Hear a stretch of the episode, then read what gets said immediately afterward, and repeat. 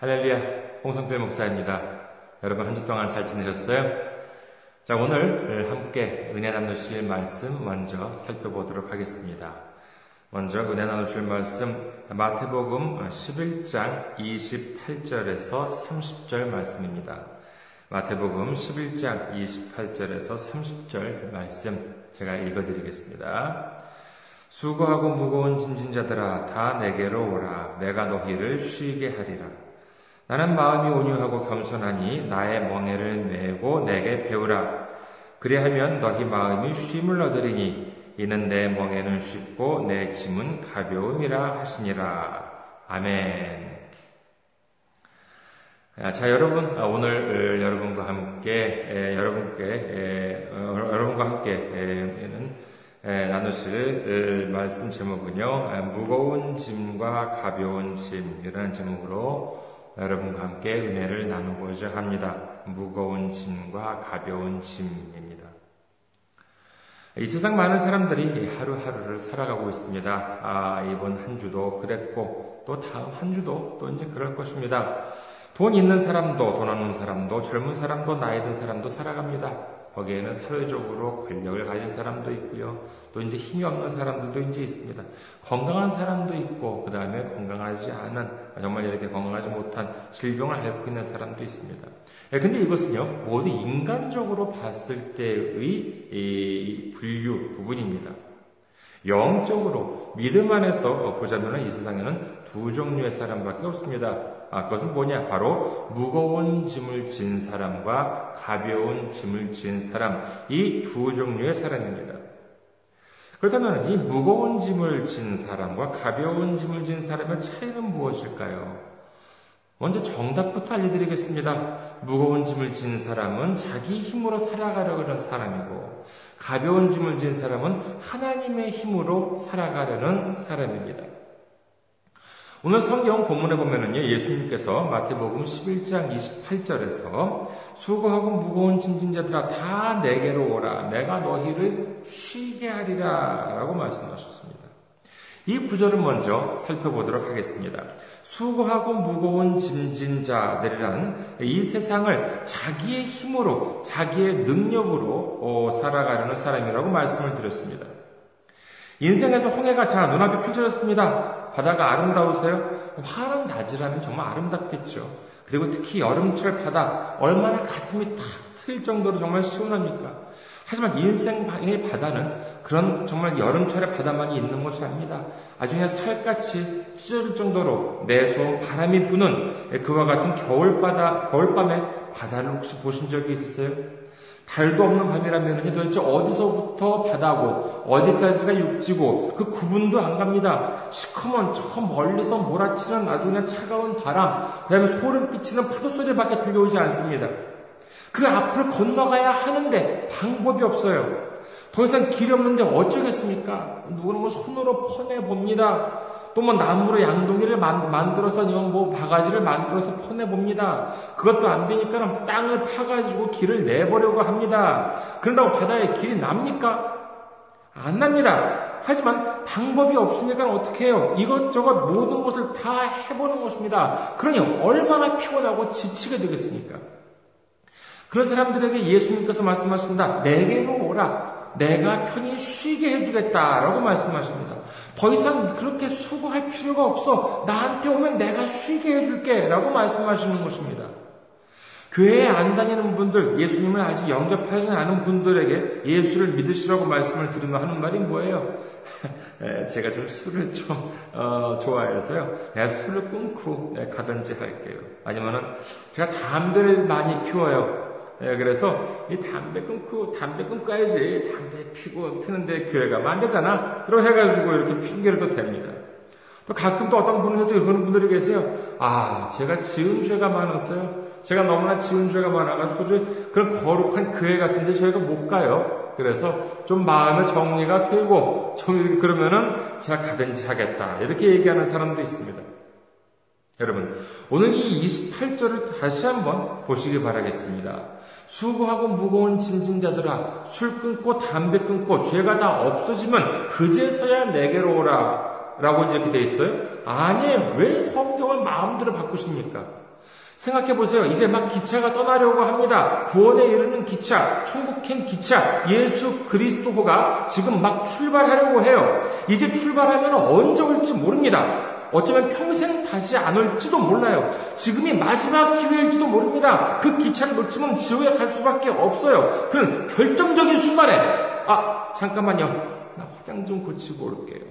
어, 잠깐만. 나 좀 옷 좀 갈아입고 올게. 아, 잠깐, 나 좀 하던 일좀 음, 마무리 좀 하고 올게. 그러시겠습니까? 예수님께서 그러라고 말씀하시던가요? 아니요. 오늘 말씀을 보시기 바라겠습니다. 아무런 조건이 없습니다. 지금까지 내 힘으로, 네 힘으로 살아가려고 했지. 얼마나 힘들었니? 이제 나한테 와. 내가 편히 해줄게. 편히 살게, 편히 쉬게 해줄게. 라고 말씀을 하십니다. 언제 예수님한테 오라고 하시죠? 평일 아침 9시부터 저녁 6시 사이에요? 아니에요. 그렇지 않습니다. 1년 365일, 6년이면 366일, 하루 24시간, 언제든지 주님에게로 가는 길은 열려 있습니다. 바로 지금 가시면 되는 것입니다.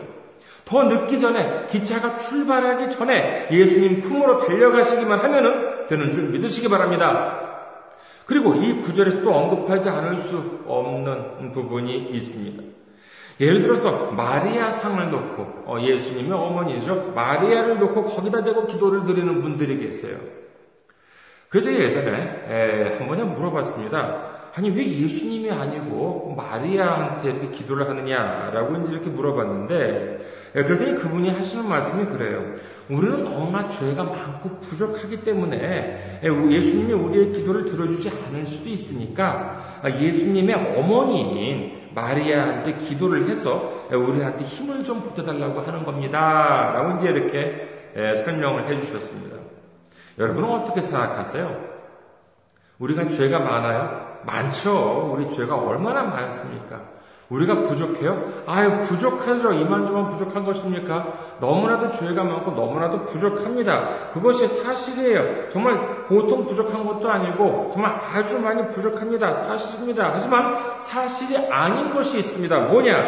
예수님이 언제 수고하고 무거운 진진자들아 너희들은 죄가 많고 부족하니 내 엄마한테 가서 먼저 허락받고 그 다음에 내게로 오라 라고 말씀하셨어요? 아니 예수님이 무슨 마마보입니까? 왜 성경을 마음대로 바꾸십니까? 다시 한번 말씀드립니다. 예수님은 말씀하세요. 수고하고 무거운 짐진자들아. 그리고 그 다음에 어떤 조건이 있어요? 아무런 조건이 없습니다. 다 내게로 오라 라고 말씀하시는 것입니다. 이 얼마나 감사가 넘치는 말씀이십니까? 이 말씀이 복음이 아니고 무엇이겠습니까? 창세기 15장 6절 아브라함이 여호와를 믿으니 여호와께서 이를 그의 의로 여기시고 하박국 2장 4절 보라 그의 마음은 교만하며 그 속에서 정직하지 못하나 의인은 그의 믿음으로 말미암아 살리라. 아멘.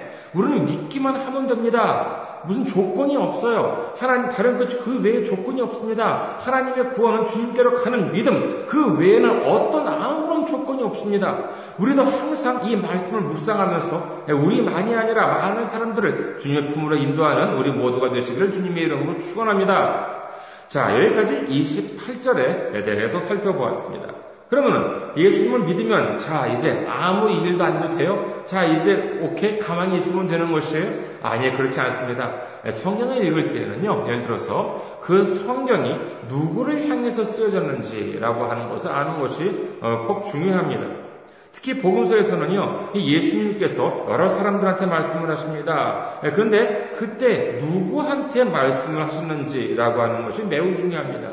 예수님께서는 때로는 믿음이 없는 사람들한테 천국을 말씀하시기도 하고, 때로는 바리새인들한테, 때로는 제자들에게 말씀하시기도 합니다. 예, 그렇다면 지금 이 말씀, 수고하고 무거운 짐자들아 다 내게로 오라라고 하는 말씀은 누구한테 하신 것일까? 예, 이 힌트는요, 마태복음 11장 7절에서 9절에 나와 있습니다. 마태복음 7장 10, 7장, 죄송합니다. 마태복음 11장 7절에서 9절이죠. 마태복음 11장 7절에서 9절 보겠습니다. 그들이 떠나면 예수께서 무리에게 요한에 대하여 말씀하시되 너희가 무엇을 보려고 광야에 나갔더냐? 바람에 흔들리는 갈대냐? 그러면 너희가 무엇을 보려고 나갔더냐? 부드러운 옷 입은 사람이냐? 부드러운 옷을 입은 사람들은 왕궁에 있느니라. 그럼 너희가 어찌하여 나갔더냐? 선지자를 보기 위함이었더냐? 옳다. 내가 너희에게 이르노니 선지자보다 더 나은 자니라 여기서 보면은요, 어, 마태복음 11장 7절에 보면은 나오는 무리라고 나오는데 이 무리들을 놓고 말씀을 하신 것입니다. 근데 이 말씀에 의하면은 이 무리는 즉 세례 요한을 만나러 갔던 사람들이라고 이제 하십니다. 그렇게 믿음이 전혀 없는 사람이 아니에요. 어, 이 세례 요한을 만나러 갈 정도로 그 다음에 거기에는 많은 사람들이 세례 요한한테 정말 물로 세례를 친례를 받았던 그러한 사람들은 이제 있었겠죠. 하지만은 이 믿음과 구원이라고 하는 것을 더더욱 굳건히 세우기 위해서 하신 말씀. 다시 말해서 지금 우리처럼 교회에 다니고 있고 예수님을 믿는 사람으로 하여금 그 믿음, 그 믿음을 올바로, 어, 믿음이 그 올바로 서게끔, 굳건히 서게끔 하기 위해서 하신 말씀이라고 하는 것입니다.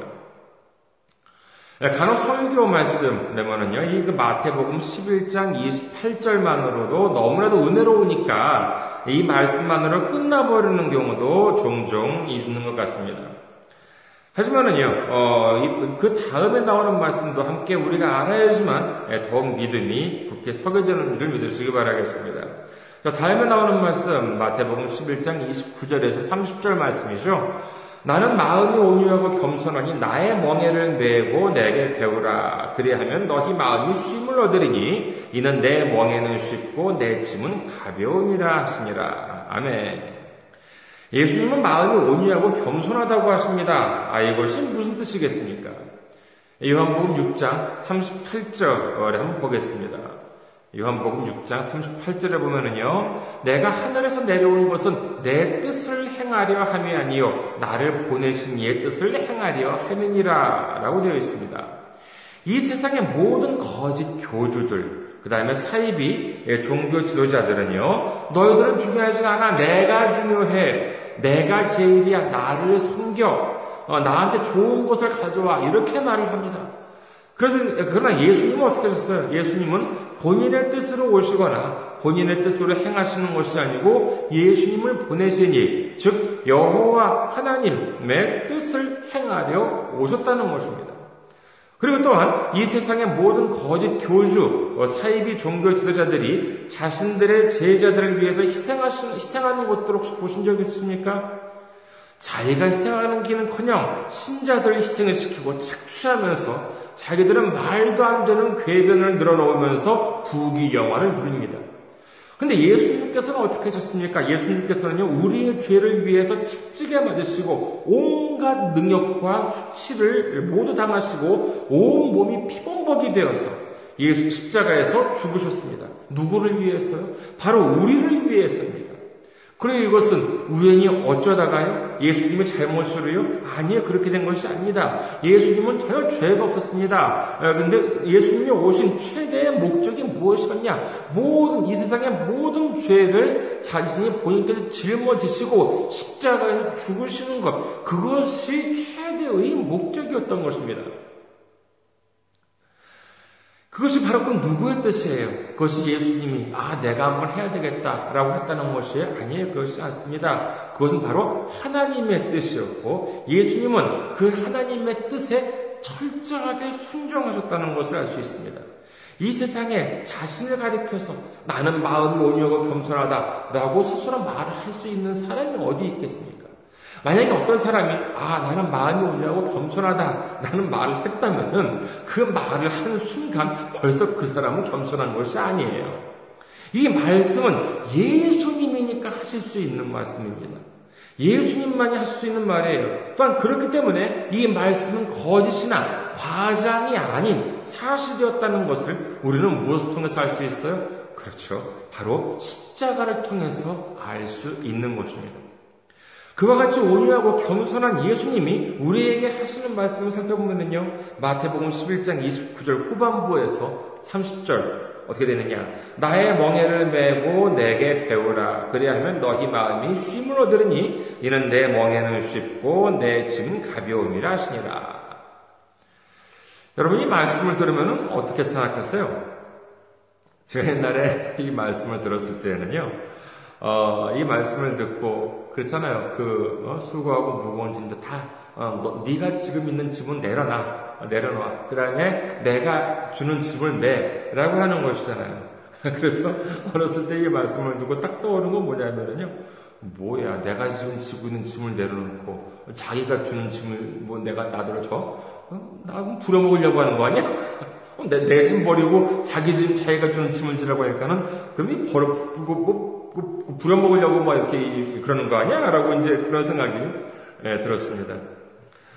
에, 여러분 중에서 이렇게 아시는 분도 계시겠지만, 이 멍해라고 하는 것은 이렇게 시옷자로 이렇게 생겨가지고, 시옷자 생겨가지고, 소에 이렇게, 목에다가 이렇게 얹어 놓는 것입니다. 그래가지고, 그게 있어야지 이제 뒤에, 에, 그, 그, 짐이든지, 이제 마차든지, 그러니까 뭐 쟁기 같은 것을 이제 끌 수가 있어요. 그래서 이제 이를 이제 낮추면 이제 이것을 이제 번껴 놓는 것이고, 일을 할 때 이 멍해를 이제 매는 그런 도구입니다만은, 예수님은 우리더러 우리의 짐은 내려놓고, 그건 편안하게 아무것도 들지 말고 가라. 이게 아니에요. 예수님은 우리에게, 예수님이 우리에게 지는 짐, 자, 이거를 저라고 해가지고 예수님이 주시는 짐을 지라고 말씀을 하십니다.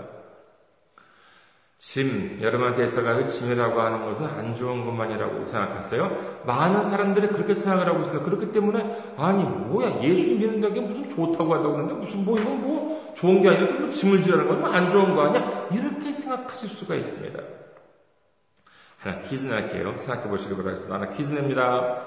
자, 젊은이 A와 B가 있었습니다. 청년 A와 B가 있었는데 각각 다른 방에 있었어요. 그리고 그 두 사람이 각각 단단하게 잠긴 문 앞에 하나씩 서 있었습니다. 이 두 문이 아무리 뭐 밀려도 당겨도 뭐, 그뭐 걷어차도 뭐 도저히 열리지가 않아요. 근데 A는 짐을 지고 있지 않았습니다. A는 짐이 하나도 없었어요. B는 짐을 지고 있었습니다. 자, 이 문 누가 열 수 있었을까요?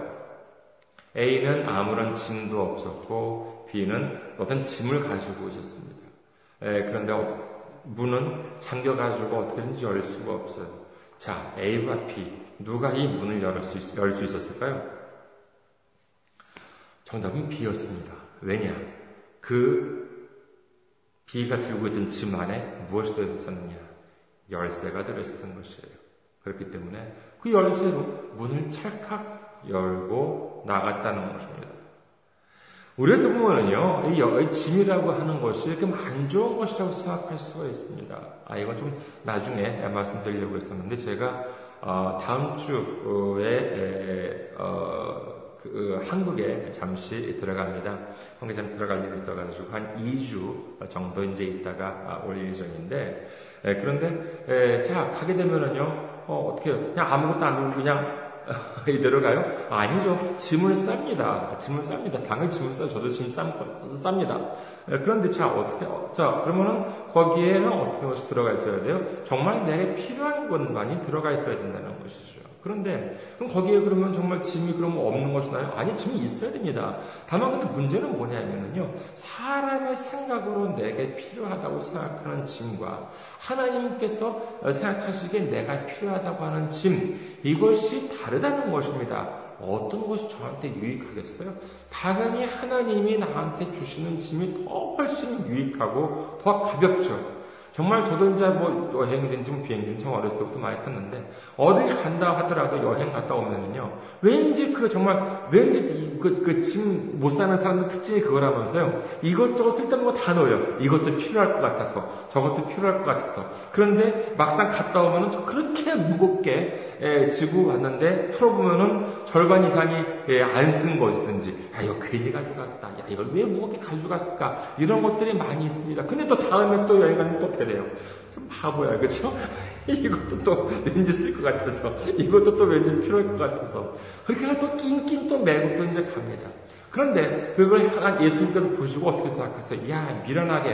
어, 왜 그래? 내가 주는 짐, 내가 주는 짐만 메고 가. 가볍잖아. 그러면은, 근데 왜 그 쓸데없는 것까지 메고 다니냐? 힘들게 지고 다니냐? 예수님께서는 이렇게 말씀하고 계신 것입니다.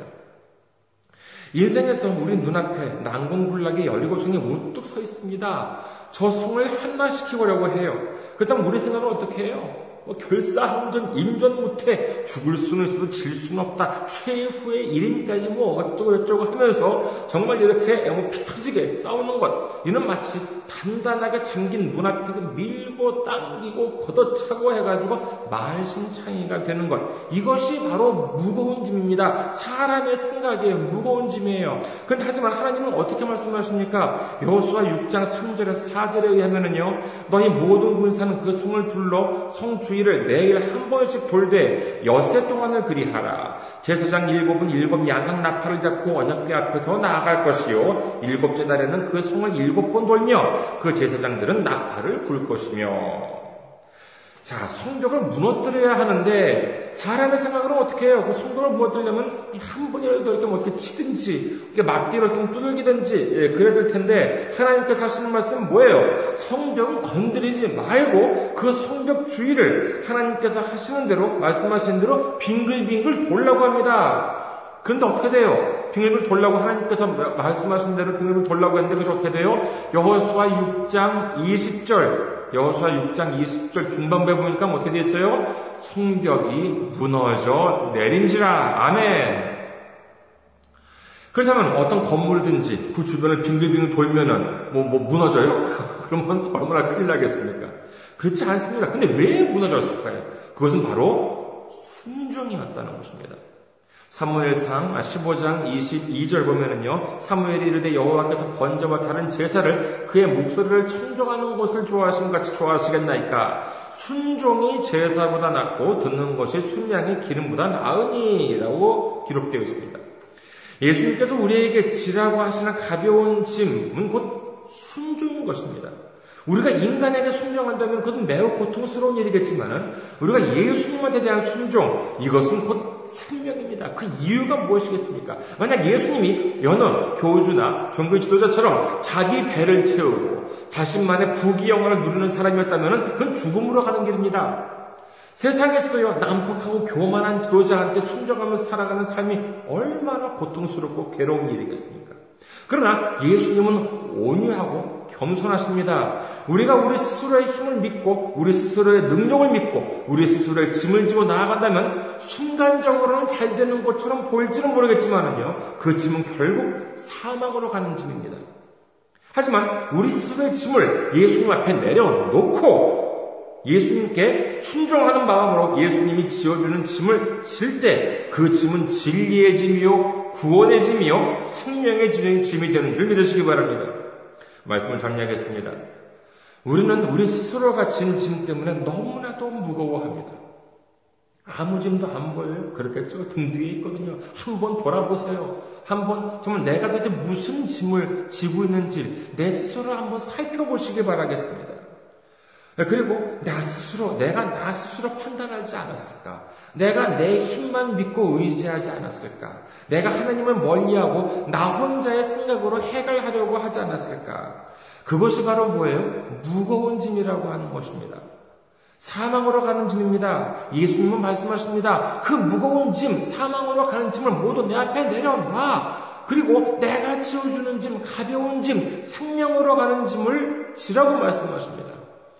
이제 우리 모두 순종하는 마음으로 예수님께서 지어주시는 가벼운 짐, 생명으로 가는 짐을 지고 십자가 은혜에 감사하면서 세상에서 승리하는 우리 모두가 되시기를 주님의 이름으로 축원합니다. 감사합니다. 오늘 한 주도 이번 한 주도 승리하는 여러분 되시기 바라겠습니다.